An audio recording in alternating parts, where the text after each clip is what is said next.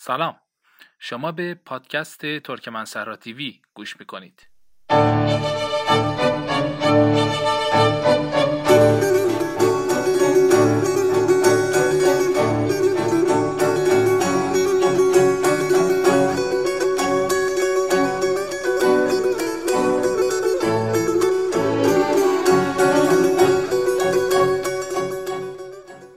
در این اپیزود در ادامه داستان قیات خان و فرزندش یاغشی محمد به اتفاقات بعد از درگذشت اونها در زندان و نقش تأثیرگذاری که فرزند یاغشی محمد در تحولات ابتدای قرن بیستم ترکمن صحرا داشت خواهیم پرداخت.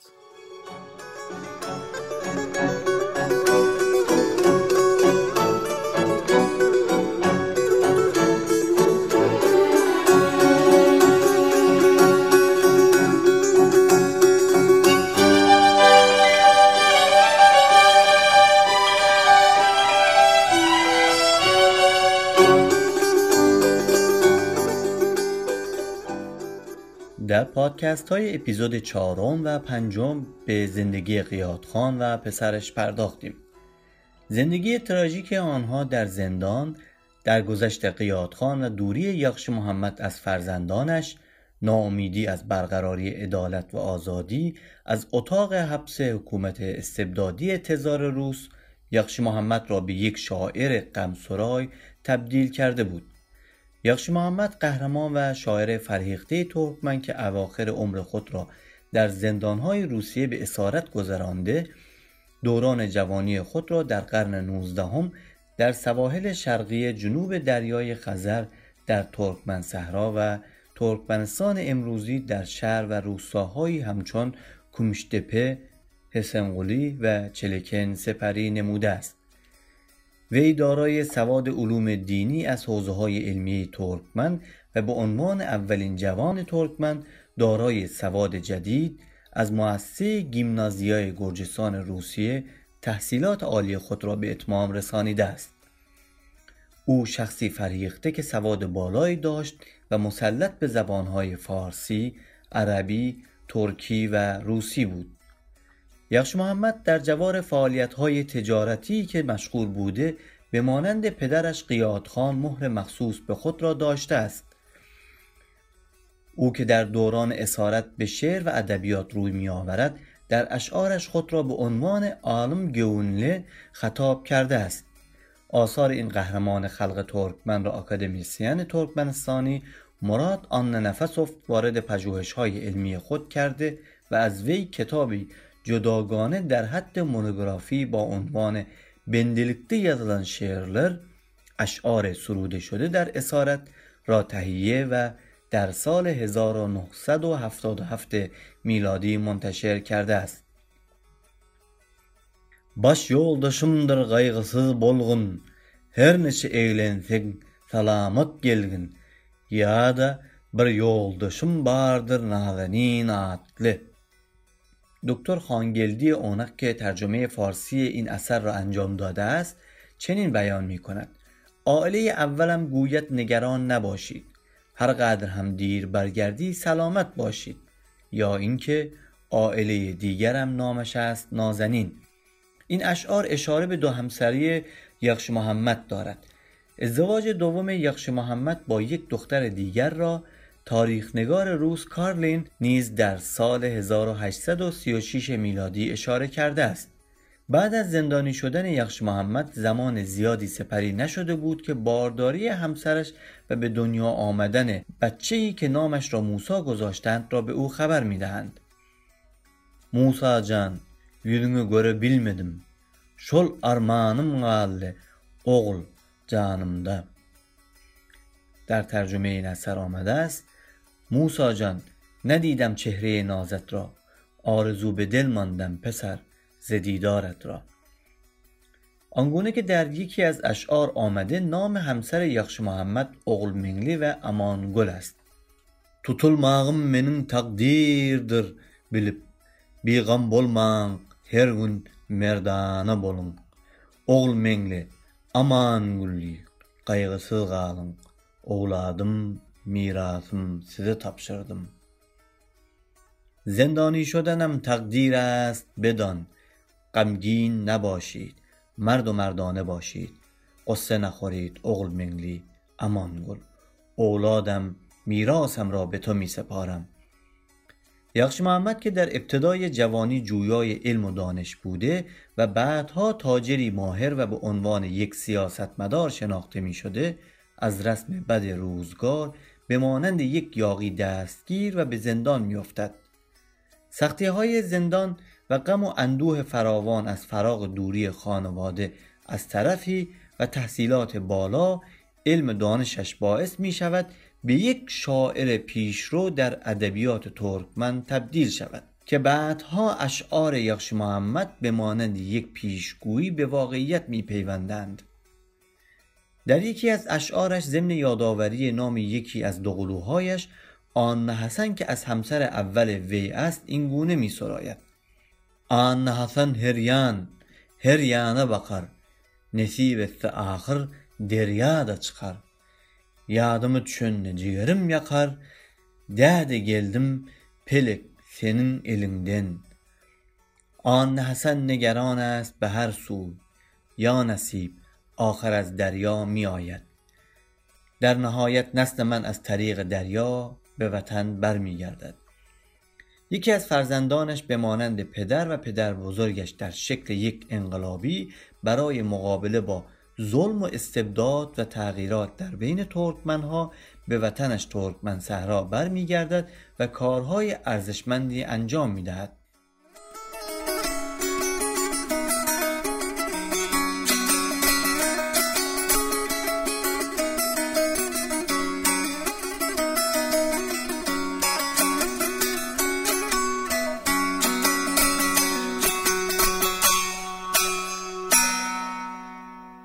با الحاق گرجستان و آذربایجان به روسیه ما بین قرون هجدهم و نوزدهم مسیر روابط ترکمن روس چشمانداز تازه خاصی را به خود میگیرد. در اوایل قرن نوزدهم در نزد رؤسای استان قفقاز از جمله الکساندر اول، کانورینگ، سینانف و بقیه نمایندگان حکومت پادشاهی روسیه ایجاد روابط با گروه‌هایی از ایلات خاص و کثیرالتعداد ترکمن‌های یموت، تکه و گوگلنگ که از سرزمین آنها در شرق دریای خزر واقع شده است جهت مورد استفاده قرار دادن در مبارزات بر علیه ایران مورد توجه قرار می گیرد. اما روس‌ها برای احقاق اهداف خود مشکل بزرگی پیش روی داشتند. در آن دوران ترکمنها از استبداد و ظلم حاکمان ایرانی و حاکم بخارا به سطوح آمده بودند. از آنجایی که ترکمنها همیشه برای نابودی و یا به اقتدار رساندن یک حکومت نقش اصلی را در آسیای میانه و خاورمیانه بازی می‌کردند و بعدها از طرف همان حکامی که برایشان جنگیده بودند مورد ظلم و ستم قرار می‌گرفتند، دیگر تصمیم بر آن داشتند که خود یک حکومت و کشور مستقل را تشکیل بدهند. از این رو در گوشه و کنار مناطق ترکمن نشین حرکت‌های جنبشی برای آزادی و استقلال از سوی خانهای ترکمن آغاز شده بود. یکی از این اشخاص قیات خان است که با تجارت پر رونقش سرمایه کلانی جمع‌آوری کرده و بر روی زمین و دریا قدرت فراوانی به دست آورده بود.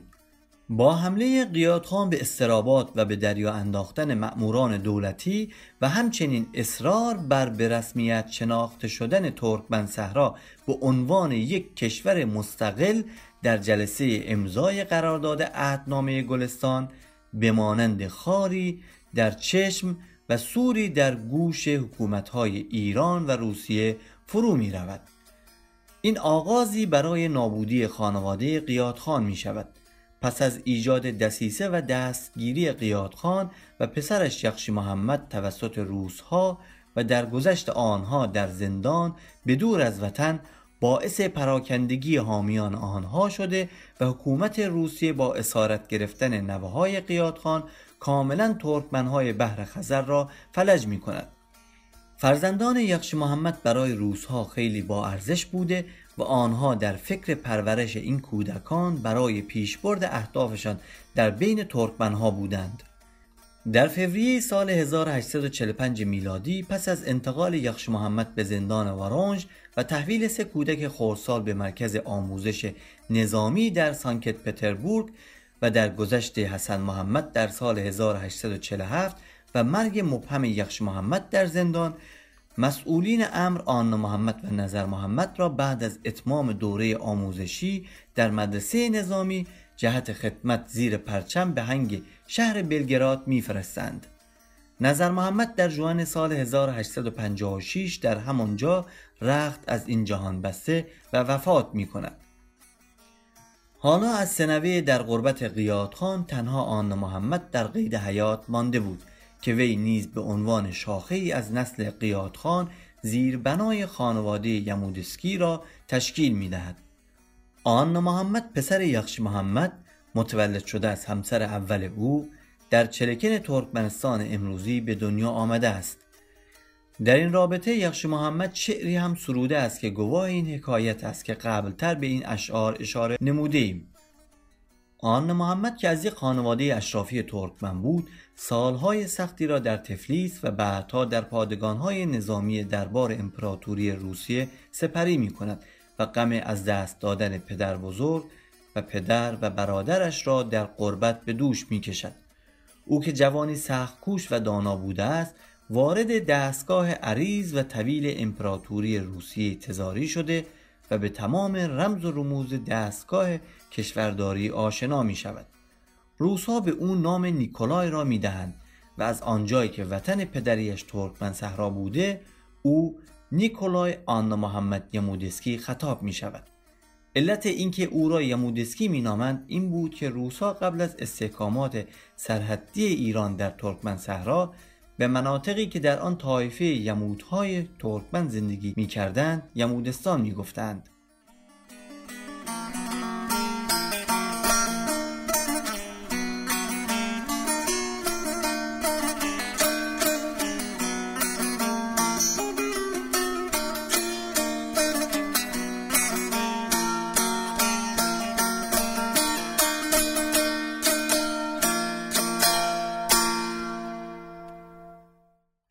از آنجایی که حکومت تزاری روسیه در فکر به دست آوردن مناطق ترکمن نشین بود، در سال هزار و هشتصد و شصت و نه در محل قزلسو که امروز شهر ترکمنباشی نامگذاری شده، اقدام به تأسیس استحکامات نظامی می کند.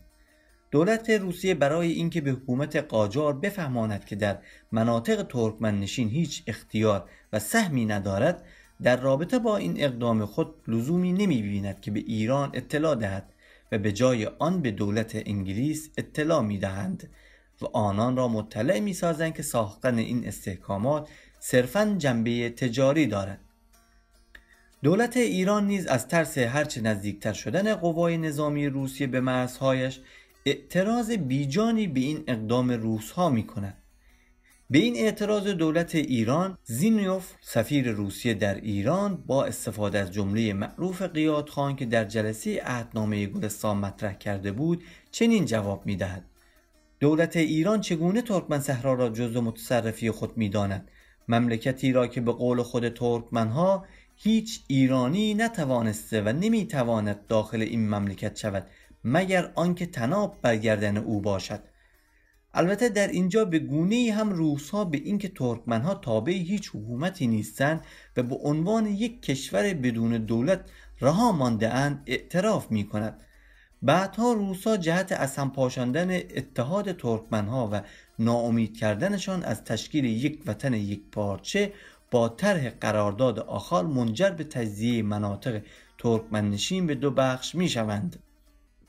این عهدنامه پس از جنگ خونین و ناجوانمردانه گوکتپه در دو مرحله، نخست در ماه مه هزار و هشتصد و هشتاد و یک و مرحله دوم آن در دوازده سپتامبر همان سال، مرز بین امپراتوری روسیه تزاری و دولت دست نشانده ایران را مشخص می کند. این عهدنامه با توافق انگلستان پس از جانزنی‌های مختصر این کشور با روسیه منعقد می شود که در تاریخ به نام قرارداد آخال معروف است. طی این قرارداد مناطق اشغال شده ترکمن به دو بخش تقسیم می شود. بخش شمالی متصرفی روسیه که جمهوری مستقل ترکمنستان کنونی می باشد و بخش جنوبی ترکمن صحرا که به تصرف ایران در می آید. بعد از اجرای این قرارداد به دلیل جدا شدن اقوام ترکمن از یکدیگر، موج تازه‌ای از اعتراضات هم به حکومت روسیه تزاری و هم به حکومت قاجاری ایران از سوی ترکمنها آغاز می شود.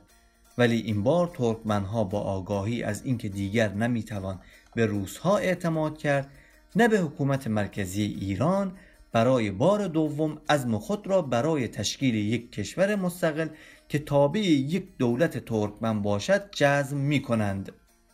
در گذر این اتفاقات تاریخی، نیکولای آنامحمد یمودسکی، پسر یغشی محمد، نوه قیات خان، در حال گذراندن دوره‌های افسری و خدمت در ارتش امپراتوری روسیه تزاری است. نیکولای به خاطر لیاقتش تا درجه سرهنگی ارتقا می‌یابد.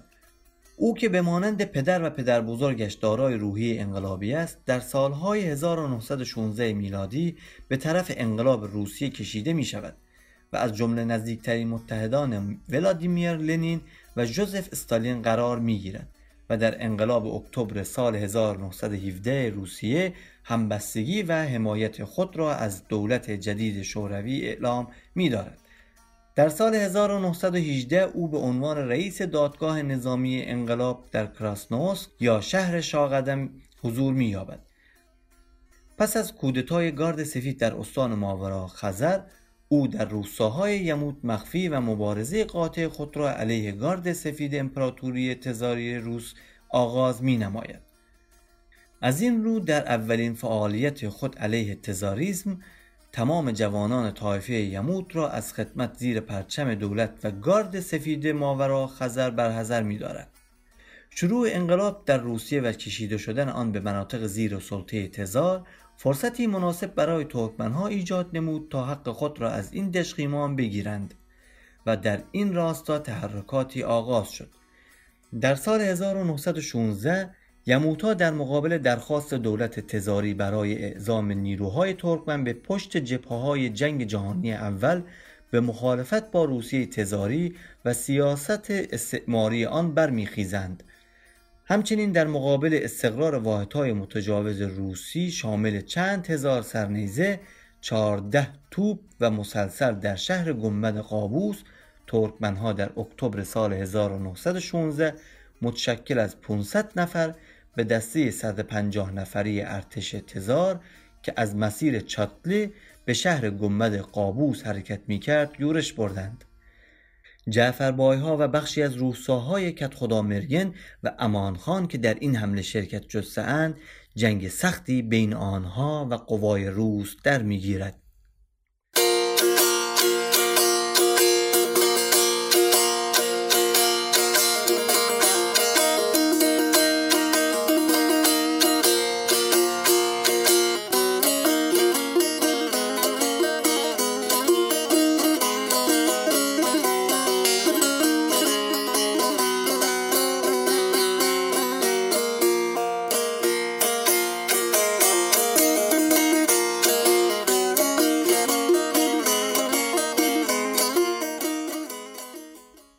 نیکولای یمودسکی که از تحرکات جنبش‌های اعتراضی و استقلال طلب ترکمن باخبر بود و خود نیز یکی از معترضین به استبداد به شمار می‌رفت، در تابستان سال هزار و نهصد و نوزده در جهت پیوستن به خیزش ترکمن‌ها و از طرف دیگر به دلیل نگرانی از دستگیری به دست سربازان ارتش سفید با خانواده‌اش به سرزمین پدر بزرگ خود ترکمن صحرا مهاجرت می‌کند. از آنجایی که گارد سفید دستور دستگیری وی را صادر کرده بود، او به دام گارد سفید افتاده و آنها وی را به استان رستوف انتقال می دهند. نیکولای در یک فرصت مناسب به وجود آمده در فضای زندان به صورت نامعلومی از آنجا فرار می کند و به کراسنویارسک یا شهر ترکمنباشی امروزی ترکمنستان باز می گردد. در ژانویه هزار و نهصد و بیست همراه با یک گروه کوچک از مردم وفادار به خود از طریق یک کشتی تانکر نفتی به سوی جزیره آشورادا یا آشوراده امروزی ایران رهسپار می شود و از آنجا به ستاد تفنگداران تکه می پیوندد. اقدامات مؤثر وی در هنگام تخلیه منطقه ماوراءخزر از جانب روس‌ها گارد سفید را از بسیاری جهات فلج و ضربه موثری بر آنها وارد می کند.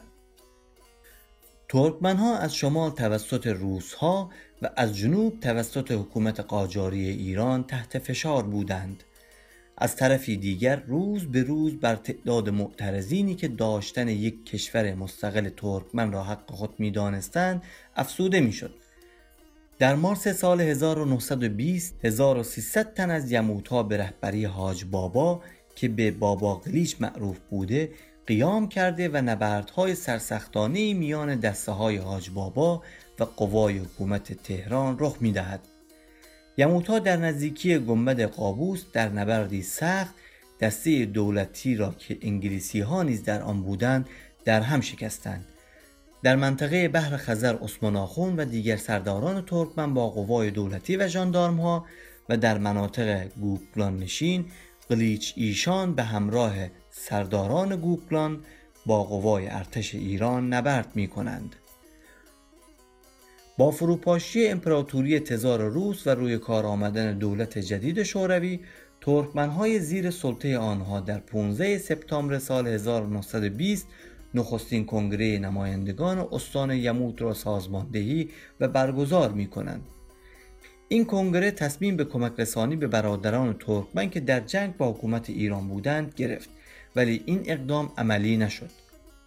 کمی بعدتر در هفته اوت هزار و نهصد و بیست و یک میلادی ترکمنستان به عنوان یک استان از جمهوری سوسیالیستی خودگردان ترکستان شوروی جدا می شود که این خود انگیزه بیشتری برای ترکمنهای ترکمن صحرا برای جدا شدن از حکومت قاجار ایجاد می کند. نیکولای که در این ایام از سوی افراد گارد سفید تحت تعقیب قرار گرفته بود، در روستاهای ترکمن صحرا که هنوز نام استان ماوراءخزر بر خود داشت به صورت مخفی زندگی می کرد.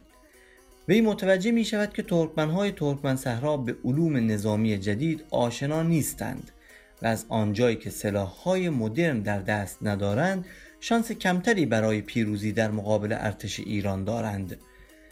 برای اصلاح این امر و آموزش کسانی که به جمع ارتش نوپای جنبش اعتراضی عثمان آخون می‌پیوندند، مخفیانه وارد کومشتپه می شود.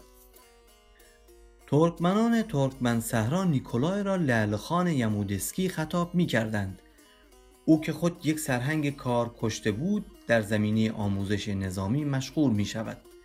تا سال هزار و نهصد و بیست و چهار در کومشتپه و خوجنفس شهرهایی که جزء اولین شهرهای ترکمن صحرا محسوب می شوند به تعلیم سربازان ترکمن علیه دولت رضاخان که در تدارک حمله به جمهوری تازه تأسیس ترکمن صحرا به رهبری عثمان آخون بود می پردازد. ترکمن‌هایی که بعد از قرارداد آخال در مرزهای جدید ایران زیر سلطه حکومت قاجاری بودند و به عنوان ترکمن‌های ایران شناخته می‌شدند، پس از اعتراضات و جنبش همبستگی مبارزه برای استقلال از سلطه حکومت مرکزی ایران و بعد از حمله به کنسولگری روس و تسلط کامل بر منطقه که از شرق تا نزدیکی قوچان، از سمت غرب به دریای خزر و از جنوب به استراباد تا نزدیکی شاهرود و از شمال به مرزهای روسیه تزاری ختم میشد، با تشکیل پارلمان ریش سفیدان و ضرب سکه عثمان آخون را به عنوان رئیس جمهور کشور ترکمن صحرا معرفی می کنند. نیکولای این پیروزی ها را خوشیوم می داند، اما به مانند پدر بزرگش قیات خان بر این باور بود باید تمام مناطق ترکمن نشین به یک کشور یک پارچه تشکیل شوند، نه تنها قسمتی از آن. با ورود نظامیان ترک عثمانی که برای حمایت قیام ترکمنها به منطقه آمده بودند، نیکولای آنامحمد یمودسکی تعلیم سربازان ترکمن را به آنها سپرده و برای احقاق آرزوی ترکمنستان یک پارچه به اشقابات عزیمت می کند. چیزی که شنیدید قسمت دیگری از پادکست ترکمن صحرا تیوی بود. در این پادکست به تاریخ، فرهنگ و یا اخبار مرتبط با مردم ترکمن میپردازیم. برای شنیدن قسمت‌های بعدی این پادکست به کانال ترکمن صحرا تیوی در تلگرام مراجعه کنید. با ما همراه باشید.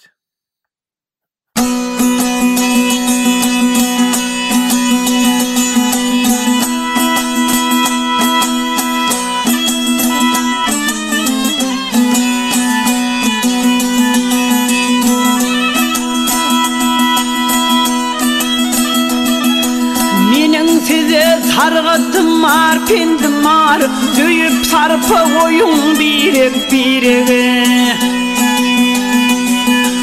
Tüyüp arka olun birek birege. Artkal dövlet yağyar, muhabbet yağyar, ağdı birlik pazarlasın irede.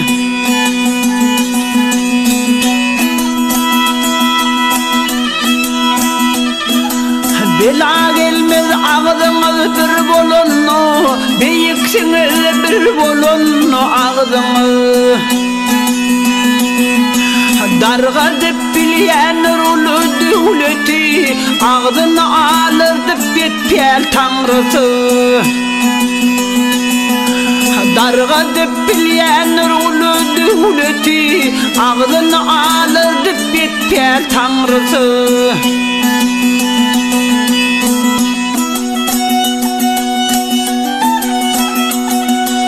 Türkmenin başına bela gelenler, gelenler mıdama ağzalılıktan.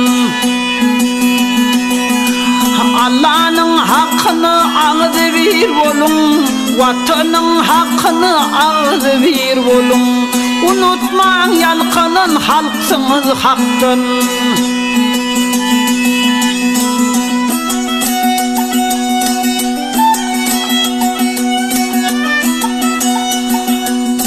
Unutmam tarihin hakikatini, dünya düşünmeye dana gerektir. İki doğun avul bilen kavli, düşman edip bilen çarkı pelektir. İki doğun avul bilen kavli, düşman edip bilen çarkı pelektir.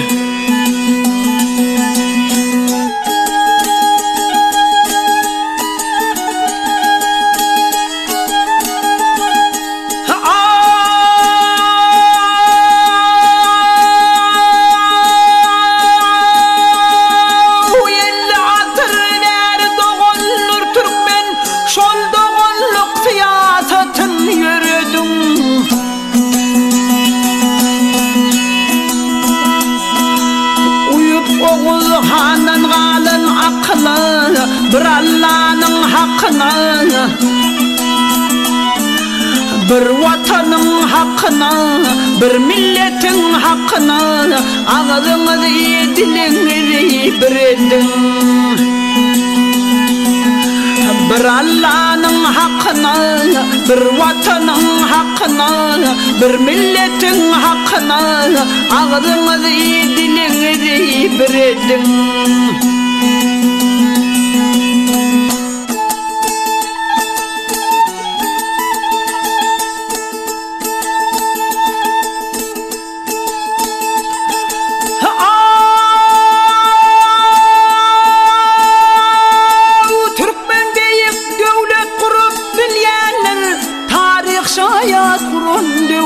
Tükenir Kurabım milyenir Kurun dövletin Tüyüp sarpı koyun birek birege Tüyüp arka olun birek birege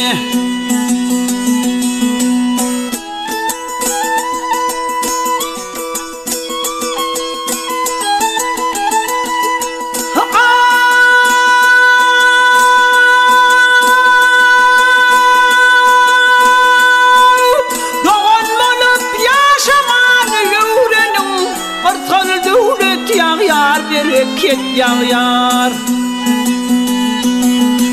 Ağdı birlik pazarlasın irede Irkal dövlet yağyar bereket yağyar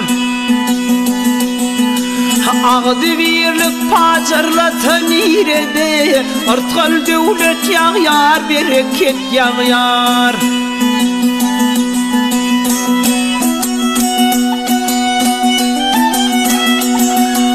Allah bir millete kargıza yedir, yönü bilen onun aklın dargıdır. Allah bir millete kargıza yedir, yönü bilen halkın ağzı alırır. Allah bir milleti kargası yeger, ömür bilen halkın ağladırır.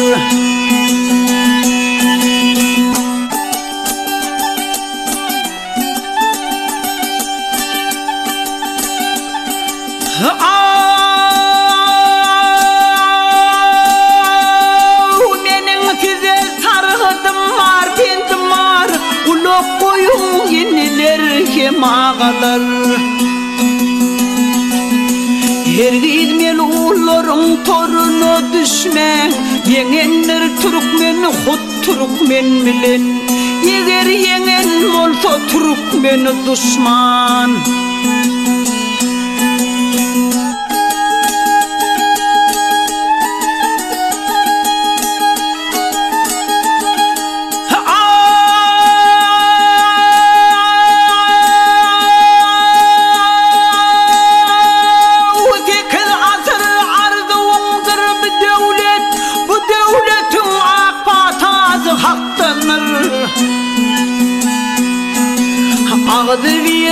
onun tarsmal binası ömrü adırlıktan adalattanır ağzı birlik onun tarsmal binası ömrü adırlıktan adalattanır ağzınız alırmasın ağzınız alırmasın yerden gökten üstümüze hopatır abanmasın ağzınız alırmasın ağzınız alırmasın yerden gökten üstümüze hopatır abanmasın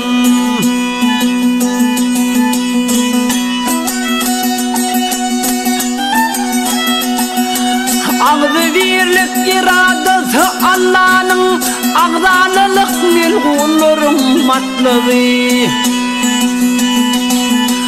Allah hoşal olup bakır asmanın ağzı bir yaşası dünya halkları Allah hoşal olup bakır asmanın ağzı bir yaşası dünya halkları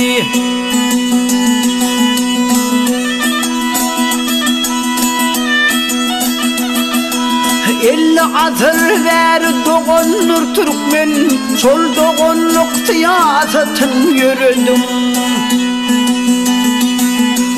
Uyup oğul hanan kalın aklı, bir Allah'ın hakkını, bir vatanın hakkını, bir diyarın hakkını, ağzını zifir edin, dilini zifir edin. Bir Allah'ın hakkını, bir vatanın hakkını, bir diyarın hakkını ağzınızı bir edin, dilinizi bir edin ağzınızı bir edin, dilinizi bir edin ağzınızı bir edin, dilinizi bir edin